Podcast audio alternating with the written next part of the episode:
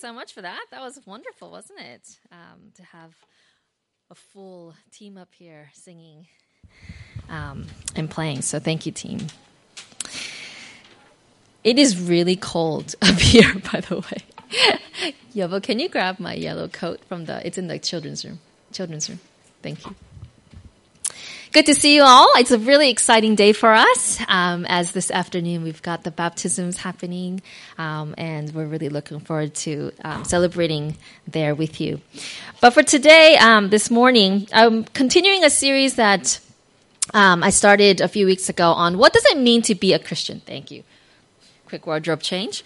Um, what does it mean to be a Christian?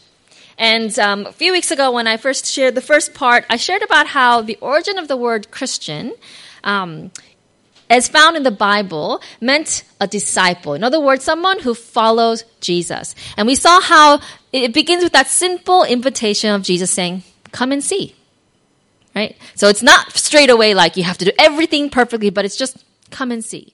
And then the disciple answers that call to come and see Jesus, interacts with Jesus, meets Jesus, and then they get to experience him and then take that deeper commitment then to, to get baptized, to follow Jesus, right? To, to live with Jesus day by day. And they also answer that third call to make disciples of others. So we talked about how, in essence, that's what it means to be a Christian. That's what it means to, do, to be a disciple, is to experience and answer these three calls. And whether you have doubts and detours, as Roy preached about last week, we go through doubts. We go through seasons of discouragement and detachment, but that's all right. You might be even going at a different pace than everyone else, but that's all right. Every discipleship journey is different. And what matters is that you are committed to the journey. Today, I want to talk about what this means practically. So, what does it mean practically to live this out? And what does it cost to be a Christian? To be a true Christian in practice and not just a name, what does it cost? And is it worth it? Is it worth it? I don't know about you, but I sign up for a lot of things without looking at the fine print. right? Who has the time when you when you rent a car, right? Who reads through the pages and pages of fine print? Every time your iTunes updates and you just click I agree. How many of you actually read through the 56 pages of the terms and conditions, right? Even our credit cards and bank statements, even big things, like you know the general terms and conditions, but how, how many of us actually read the fine print? Because the fine print is long and tedious and confusing, right? And that's where they get you. So that wonderful flight deal, right? You read the fine print and you find out there's surcharges. And that wonderful subscription, you know, free trial. You read the fine print and you find out that it automatically renews unless you actively go and cancel, right? So we're, we're very skeptical when it, when it comes to anything because we're wondering what, what is the fine print? And when it comes to Christianity, Jesus does something very surprising. He doesn't bless everyone and say, Come follow me, and I will give you mansions in heaven. But by the way, here's the fine print. Instead, Jesus' call starts out very clearly, very publicly sharing what the cost is. He says this. He says, A large crowd was following him. He turns around and said to them, So you think that, you know, a large crowd is following. This is fantastic. This is growth, right? That he would love it. But he turns around and he says, If you want to be my disciple, you must, by comparison, hate everyone else your father and mother and wife and children, brothers and sisters, yes, even your own life. Other words, otherwise, you cannot be my disciple. And if you do not carry your own cross and follow me, you cannot be my disciple. Can you imagine Jesus having a huge crowd and the disciples are getting excited? They're like, yes! How many people do we have today? You know, you can imagine, you know, Thomas, he likes to calculate. So he's, he's sitting there, oh, we've, we've got five extra people today than we did, you know, yesterday. And they're getting excited. We're, we're having a movement. We're getting ready to take over the kingdom. And, and they're, they're, they're sitting there calculating, you know, how many people are coming and the happy faces. And, Jesus turns around and says this. Can you imagine how the disciples feel? Ah, Jesus, you can't say that now. Wait till they're further committed. Or, Jesus, why are you even saying that? And of course, the disciples themselves don't even understand what he's talking about. And, and, you know, can't you at least say it a little bit differently? Can't you just say, Jesus, follow me first and I'll give you everything else? But Jesus says, you have to hate in comparison, he says, right? You have to hate everyone else in comparison. In other words, he says, I have to be number one here by a long shot. He says, I have to be number one. And he says, and you have to carry a cross. They knew what that meant. They were used to people, criminals, that were condemned by Roman law, carrying their crosses, their own, you know, instrument of death, up to the places where they would get crucified. So, can you imagine how the disciples are feeling and how the people are, are feeling as Jesus turns around and says to them, You want to be my disciple? You have to be willing to die. You have to be willing to suffer. And he goes on to say this Don't begin until you count the cost. For who would begin, begin construction of a building without first calculating the cost to see if there's enough money to finish it? Otherwise, you might complete only the foundation before running out of money, and then everyone would laugh at you. They would say, That's the person who started the building and couldn't afford to finish. You know, when Roy and I first moved um, to the city, when we first moved to Australia in 2012, we had a place right above Flagstaff Gardens beautiful place, you know, and uh, we were really excited. We're like, we're going to plant a church in the city. And so you know, it, it was, um, we had just moved from Michigan. And in Michigan, my rent, get ready, was $600 a month for a two bedroom townhouse that included all the utilities. and so we come here and they're like, oh, 630. We're like, hey, that's not bad per week, right? And, um, and we were just like, what? Anyway, we're like, now we want to be in the city. We're going to reach the city. So we, we rented the place. And at first, everything seemed beautiful. You know, we, th- there was this really cool um, ceiling fans that when you click the little on button, it would it would come out and go. It was one of those really cool, like you know, we're like, wow, you know, the, the latest IKEA um, things, and all the drawers were soft touch, you know, so that when you shut it, it like gently closes, and we're like, this is fantastic. But after about six months, we realized something's not right. Things were beginning to fall apart, and you know, the the shower and everything was was a bit like something was not right. And then we found out later because our neighbors owned their place, and they told us that the builders had started out right building this, you know, uh, the, it used to be a warehouse and divided, subdivided into three uh, townhouses. And they began with all this fancy stuff. And they began with the, with the furthest lot, lot number one. And it's my neighbors. And we've been there. And it's amazing. And then you come to our place and it's, it's nice, but it's like things are starting to fall apart. And then we visited our, our other neighbors' unit. They had a little block party and their place was horrible. And we found out that the builders had run out of money. And so as they went, things got worse and worse and eventually they had to give it up altogether and then someone else came and quickly finished the job and so you know walls and things were falling apart very quickly even though it was a new construction because they hadn't counted the cost they hadn't budgeted they hadn't done their job right and they ran out of money and jesus says hey make sure you know. Make sure you understand. This is the cost. He says i'm giving it to you front what king would go to war against another king without first sitting down with his counselors to discuss whether his army of 10,000 could defeat the 20,000 soldiers marching against him?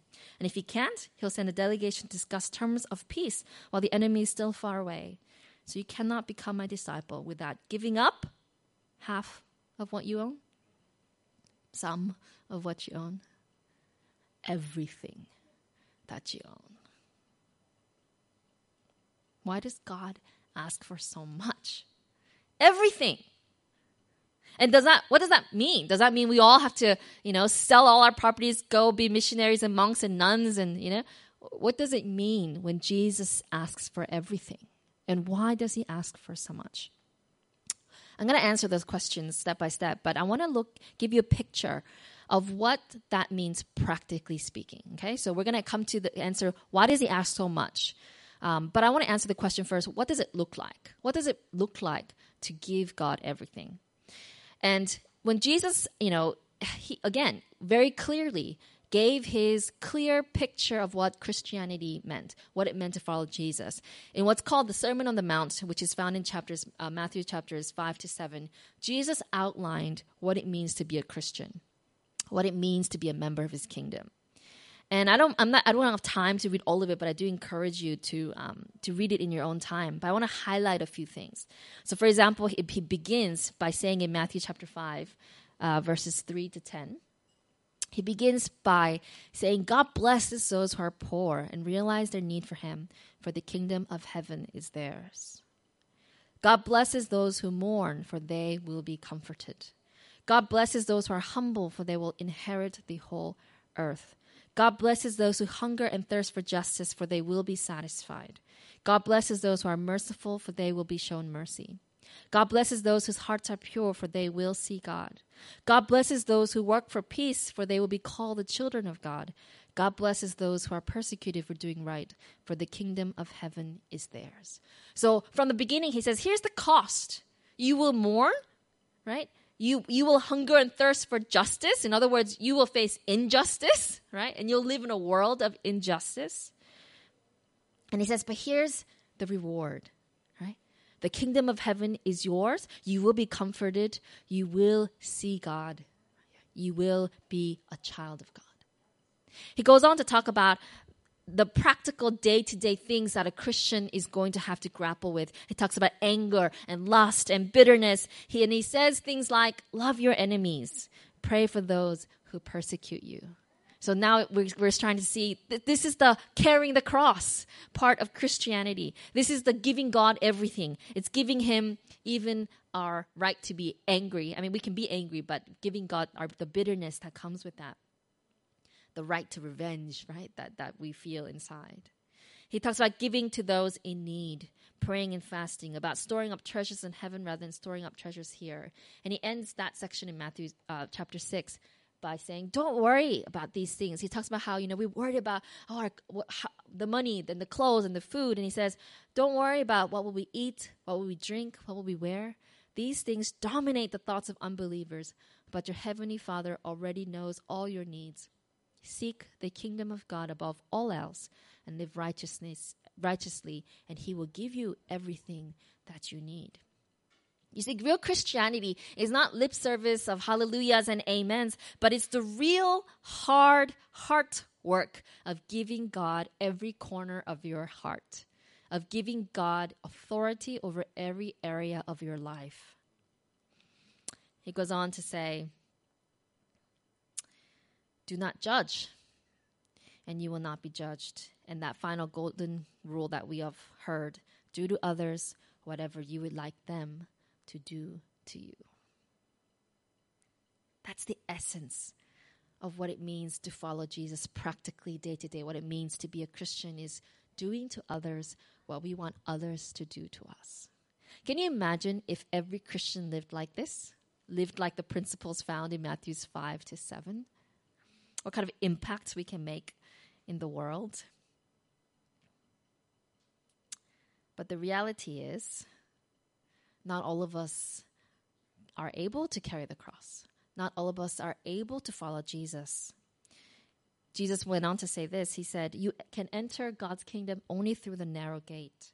The highway to hell is broad, and its gate is wide for the many who choose that way. But the gateway to life is very narrow, and the road is difficult, and only a few ever find it. He continues, Not everyone who calls out to me, Lord, Lord, will enter the kingdom of heaven. Only those who actually do the will of my Father in heaven will, will enter.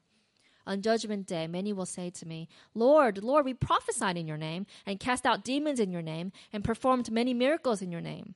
But I will reply, I never knew you. Get away from me, you who break God's laws. Anyone who listens to my teachings and follows it is wise, like a person who builds a house on solid rock.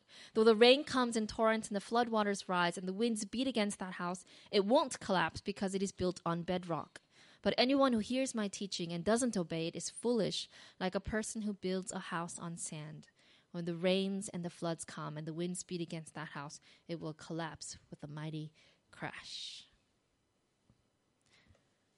So, who can make it? When when the when the when the standards are so high, right? Who can actually make it? Being a Christian sounds so difficult. I don't know about you, hearing all these, right? You're like, ah, it this it's I I can't forgive, I can't love my enemies, I can't let go of the bitterness easily. It's so hard to love you know, even my own family, it's hard not to get angry when no, when the kids are misbehaving. How is Christianity possible? In fact, when the disciples heard all these things that Jesus was sharing, they asked, Who in the world can be saved? right? And I feel their frustration. Jesus, who in the world can be saved? And then look at how Jesus answers that question. Luke 18 27, he replied, What is impossible for people is possible with God. You see, it, by ourselves, it is impossible to be a Christian. The standards of giving God everything is really hard. Giving God authority over our lives, it's a struggle. Maybe it's just me, but it's hard. It's hard. But God says, hey, I know it's hard. I know it's impossible. So guess what? I'm going to do it for you. That's why Jesus came to earth lived a perfect life of everything that Matthew 5 to 7 says of loving his enemies and turning the other cheek and practicing justice and mercy. And he lived that perfect life and then he died on the cross because he became our substitute. He says to us, I know it's hard to live a good life. I know it's hard to always make the right choices. Let me do it for you. And let me take your place. So I'm going to die the death that you were going to die for the many things you do wrong, so that you can have the life that I deserve for the, all the right things that I have done. Romans says it this way. Oopsie. Ah. Wrong button. Adam's sin led to condemnation, but God's free gift leads us to our being made right with God, even though we are guilty of many sins. Yes, Adam's one sin brings condemnation for everyone, but Christ's one act of righteousness brings a right relationship with God and a new life for everyone. Because one person disobeyed God, many became sinners, but because one other person obeyed God, many will be made righteous. You see, this afternoon, the individuals who are getting baptized, they're not saying, we're perfect and we're going to do everything right all the time. That's not what they're saying. The individuals getting baptized this afternoon are saying, We're sinners. We mess up. We need Jesus, and we accept what Jesus has done for me on, on, on my behalf, living a perfect life that I can't live. So that I can live now with Jesus and do my best through, through his help to follow him and be like him. And the baptism is a way of, for them to say, Thank you, Jesus, for that substitution, for that sacrifice. A disciple, by definition, is a learner. We're never going to arrive. A learner is always learning, always growing, but they're committed to that growth. They're committed to that journey. They're always humble and they're willing to say, Jesus, what more can I do? Jesus, what else can I give you? Jesus, what am I uh, what have I done today that I need to ask forgiveness for? How can I become more kind, more loving, more humble? Christians are not perfect. We make lots of mistakes. We fall short of the ideals that Jesus has presented for us. But the difference is we are committed to the journey and we believe that God can change us. The Bible says that the righteous fall seven times, but they get back up again. You see, Christianity is not about, um, you know, a standard that we, we keep on the outside, but Christianity is about from the inside of our hearts saying, Jesus, I cannot be kind, but I believe you can help me. I believe you can change me. So, Jesus, I commit myself to you. Please help me to be kind. When we talk about Christianity and becoming more like Jesus. It's so it's so disheartening sometimes when we fail and we and we're tempted to think ah, it's impossible to change, right? Right? I say to myself every, every day, okay, today I'm not going to yell at my children. Today I'm just going to be calm and gentle and firm, right? And then in the moment of frustration when when that when that rage builds up? And and I pray and ask God for help, it helps a lot. But if I if I forget to pray and I and it boils over and at the end of the day I'm, and the kids are in bed and I'm in you know eating my ice cream, my chocolate, feeling guilty. That that's the moment when I can pray to God and say, God, take this guilt. Right? I messed up. But Christianity is saying, But God, I believe tomorrow you can help me do better. I'm not going to give up. I'm going to keep trying because I believe you're working through me and in me. And I'm learning and I'm willing to learn. Christianity is about growing in your walk with God and giving God more of yourself, right? And the truth is, we don't become more like Jesus by mere wishful thinking. It takes intentionality. It takes commitment. It takes um, actually spending time with Him. You know, there are no shortcuts in life. I wish I could just close my eyes and you know lose ten kilos. Right? I wish we could just um, become you know excellent at playing the guitar by just listening to it. But the truth is, there are no shortcuts. You want to lose weight, you got to go exercise, and you have to do it every day, and you have to be consistent. You want to get good at playing an instrument, you have to practice.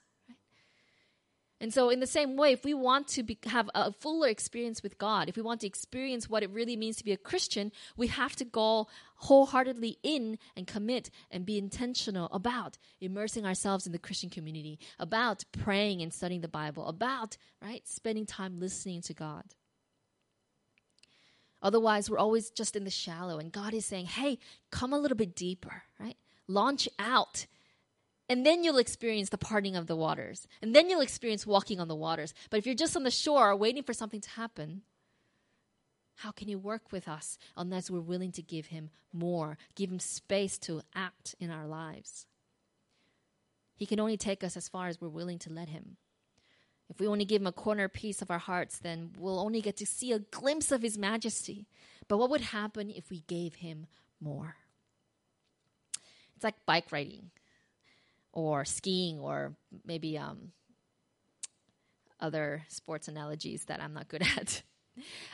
I'm I'm watching our kids, you know, um, bike, and they often ask me, "Mommy, when are you gonna come ride the bike with us?" I'm like, "Ah, I'll take pictures. You go with Daddy," you know, because I am I'm a little bit terrified of speed and gravity, um, but I'm watching I'm watching you know Joshua learn how to uh, ride his little balance bike, right?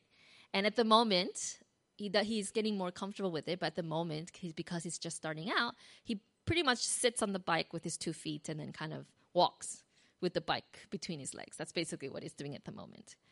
And we're waiting for that moment for him to realize that if he actually takes his feet off the ground and actually, you know, goes a little bit faster and builds a little momentum, we, are waiting for that moment when he's going to experience the joy of gliding, right? That joy of actually freedom which is what Micah has um, has learned, and he's really good. And he's he he actually pedals um, a real bike now. And you know, Micah's there saying, "Joshua, come on, lift your feet up," you know, and trying to encourage him. And Josh is like, "Nope." Happy to walk along. He's my child. So he's like, happy to walk along. um, just, not, just not gonna test gravity yet. Not gonna test speed yet. Just, just walking along. And a lot of times our Christian experience is like that. We, we, we're like, yep, happy, happy to believe in Jesus. You know, we'll, we'll keep we'll keep it where we can feel safe. This is what I'm comfortable with. But what would happen if we let go of our control and let God take us on that exhilarating journey of freedom, of, of healing, of understanding the goodness of God? Jesus asks for our all because he wants us to experience all. Whoever wants to be my disciple must deny themselves, take up their cross daily, and follow me. For whoever wants to save their life will lose it, but whoever loses their life for me will save it. What good is it for someone to gain the whole world and yet lose or forfeit their very self? Whoever is ashamed of me and my words, the Son of Man will be ashamed of them when he comes in his glory and in the glory of the Father and of the holy angels. You see, Jesus says, Hey, I'm asking you for your whole life because I want to give you eternal life. Right? He's trying to say, Yes, I'm asking for a lot, but I'm going to give you so much more. I'm going to give you eternity. I'm going to give you something so much more precious in the long term, in the big picture. It is another way he describes it. He says, The kingdom of heaven is like a treasure that a man has discovered hidden in a field. In his excitement, he hid it again and sold everything he owned to get enough money to buy the field. Again, the kingdom of heaven is like a merchant on the lookout for choice pearls. When he discovered a pearl of great value, he sold everything he owned and bought it. Why? Why did, why did the man sell everything he had? Why did he sacrifice so much? Because he knew the pearl was of greater value. So, yes, it costs a lot to be a Christian, but we gain so much more. You know, for the first century followers of Jesus, becoming a Christian meant facing rejection, persecution. Um, sorry, I keep going back to the wrong rejection, persecution, imprisonment, and even death, where they would have to um, be mauled by lions in the Colosseum or be killed by gladiators for sport for the Roman Empire, right? For the emperor. And so being a Christian in the first century, you, you didn't become a Christian just because, casually. No, because you knew what it meant. You knew what it would cost. And so when we look back, and that's one of the reasons why we can trust uh, the reliability of what was shared in the first century because there is no way that I would die for something that I wasn't sure of. And yet, hundreds and thousands of people in the first century died in the Colosseum, died in the prisons because they knew without a shadow of a doubt that Jesus had resurrected from the grave and that he would give them power to resurrect one day as well. Why does it cost so much to be a Christian? I want to present two reasons to you. First, because He's the only one who knows us completely and loves us anyway. There's no one on earth who can love you unconditionally. Even our, you know, closest family members, they love us a lot. But even their love is not completely unconditional and definitely not consistent, right? There are times that we're going to annoy them and they're going to love us a little bit less. no one on earth is going to love us the way that God loves us. And if we're willing to commit ourselves to people who love us a lot, why wouldn't we commit to a God who's going to love us tremendously? And because He loves us so much, He gives us a life of whole of whole meaning. And what I mean is this. You know, we can live a good life without following Jesus. Right? A lot of people say that, you know, I don't have to follow Jesus, I can live a good life. We know lots of people who are not Christians who live good lives. And what we mean by that is, you know, they um, they do good things for others, um, they try not to be um, a bane on society. They recycle. You know, they they do acts of service in the community. Um, they're they're kind, good people and they can live this good life without Jesus. But what's the difference of being a Christian? What, what, is, what is life like when we follow Jesus? And in the Bible, the, it presents how because God created us, He knows best what the good life is. That is not just about doing good things. And it's not just about having you know the house and the and the dog and the you know all the things that we kind of think about when we think about the pursuit of happiness and life the pursuit of life liberty and the pursuit of um of happiness. But the good life that the bible presents the good life that god promises there is something deeply meaningful.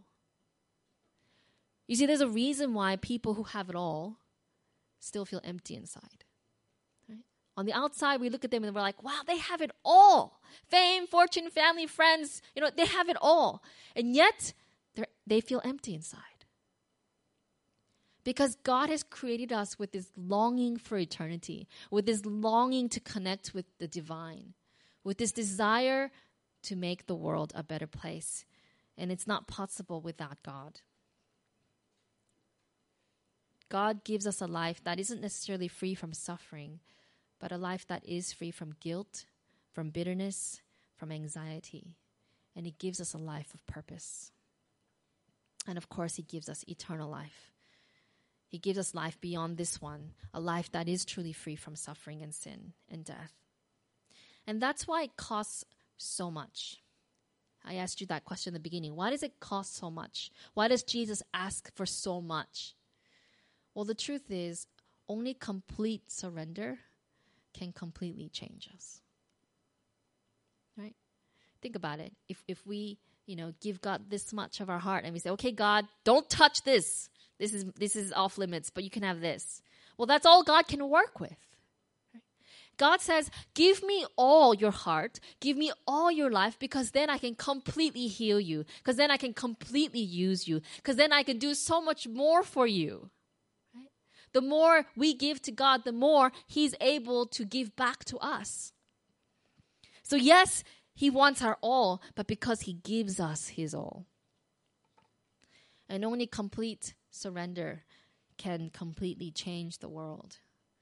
You know, we're very um, inconsistent because we say to God, God, why is there so much suffering in the world? Right? And we're angry at God for all the injustice. And we're angry with God for all the horrible things that happen in our personal lives. And we're saying, God, why don't you do something? I don't want, this is not how it should be. And meanwhile, God is agreeing with us, is, yeah, I agree with you. I want this world to be a better place. I want this world to be fair, to be just, and, and, and there to be no more death and suffering. He says, but in order for that to happen, right, I, I need to make a world where basically everybody chooses not to hurt people. A world where everyone chooses to be kind and to be unselfish. And he says, Help me make that world by becoming like me. And, and only when, when everyone is then committed can the world change. Because right? if there is one person who's not committed to that, then all of this is going to happen all over again. So, in order for Jesus to create a new world where we can all have love and peace reign, where there is no more suffering, no more sin, no more death, he needs everyone to be committed to submitting to his authority. As long as we are learning here and now how to submit to Jesus, right? Even though we're not perfect, we do our best to learn now. Then after this life, in the world to come, God will have a people who are committed to being his followers for the rest of eternity. If we want the world to be different, then we have to be different. If we want to experience freedom, then we have to give up control, even if that means temporary loss. Now, Micah's learning how to play chess. If you want to become his new best friend, uh, tell him you'll play chess with him he loves every day he comes home and he's like, Can, can we play chess? And um, he's learning, so he's still learning the rules. And it's interesting to watch him play because chess, if you've ever played it, it, it's a very strategic game, right? Because the purpose of the game is to capture the other side's king. So it's not a point system. You don't get more points based on how many um, of your pieces you still have left standing. Doesn't matter. All that matters is that you capture the other person's king. And, you know, if you're a good chess player, you know that that means you have to sacrifice the pawns and the bishops and the knights and even the queen, if necessary, to capture the other person's king. And Jesus says to us, hey, count the cost.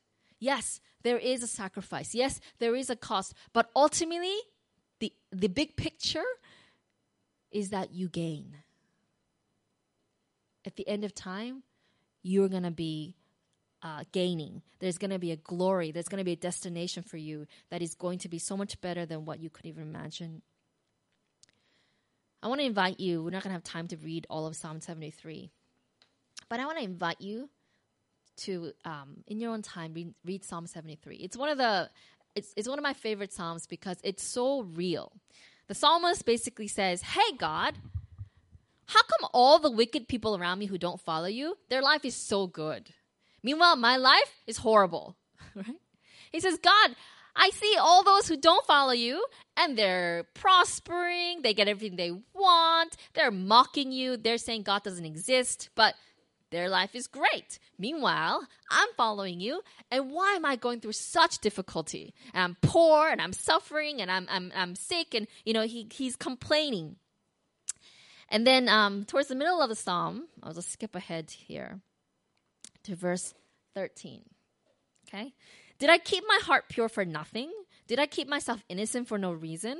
I get nothing but trouble all day long. Every morning brings me pain. If I had really spoken this way to others, so this is everything he's thinking inside and he's saying to God, but he hasn't yet said it to other people. He says, If I had really spoken this way to others, I would have been a traitor to your people. And so this wise person, before he goes and says that, tries to understand why the wicked prosper, but what a difficult task it is. Then I went into your sanctuary, O God, and I finally understood the destiny of the wicked. He says, I walked into your temple. And this is, you know, in the Old Testament where there was a physical temple. And he walks in and he sees the big picture of salvation that God outlines within that uh, space. And I don't have time to explain all of that, but basically, this is the conclusion he comes to. He says, Truly, you put them on a slippery path and send them sliding over the cliff to destruction. In an instant, they are destroyed, completely swept away by terrors. When you arise, O Lord, you will laugh at their silly ideas as a person laughs at dreams in the morning. Then I realized that my heart was bitter and I was all torn up inside. I was so foolish and ignorant. I must have seemed like a senseless animal to you. Yet I still belong to you. You hold my right hand. You guide me with your counsel, leading me to a glorious destiny. Whom have I in heaven but you? I desire you more than anything on earth. My health may fail and my spirit may grow weak, but God remains the strength of my heart. He is mine forever. Those who desert him will perish, for you destroy those who abandon you. But as for me, how good it is to be near God. I have made the sovereign Lord my shelter, and I will tell everyone about the wonderful things you do.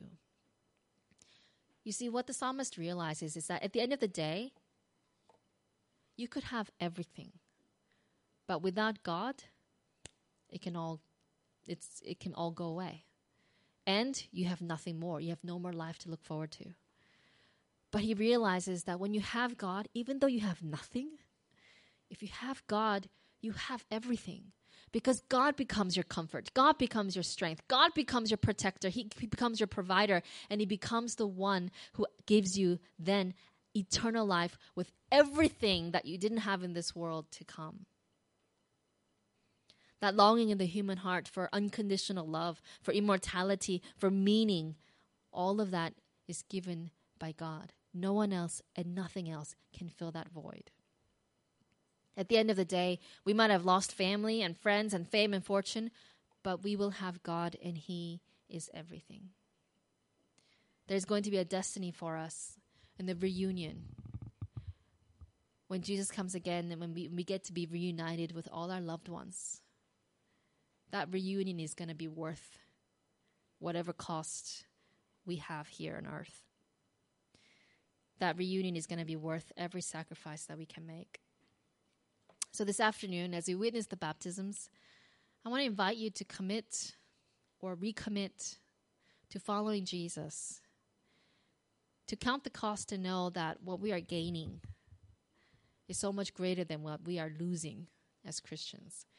And in a moment, as we go into our discussion time and we, and we tease out a little bit more of what this means, I invite you to, to think and pray and, and, and really invite God to give you the resurrection of life and the revival that we need to be able to count the cost and to commit to following Him. I want to invite the praise team back up for the closing song.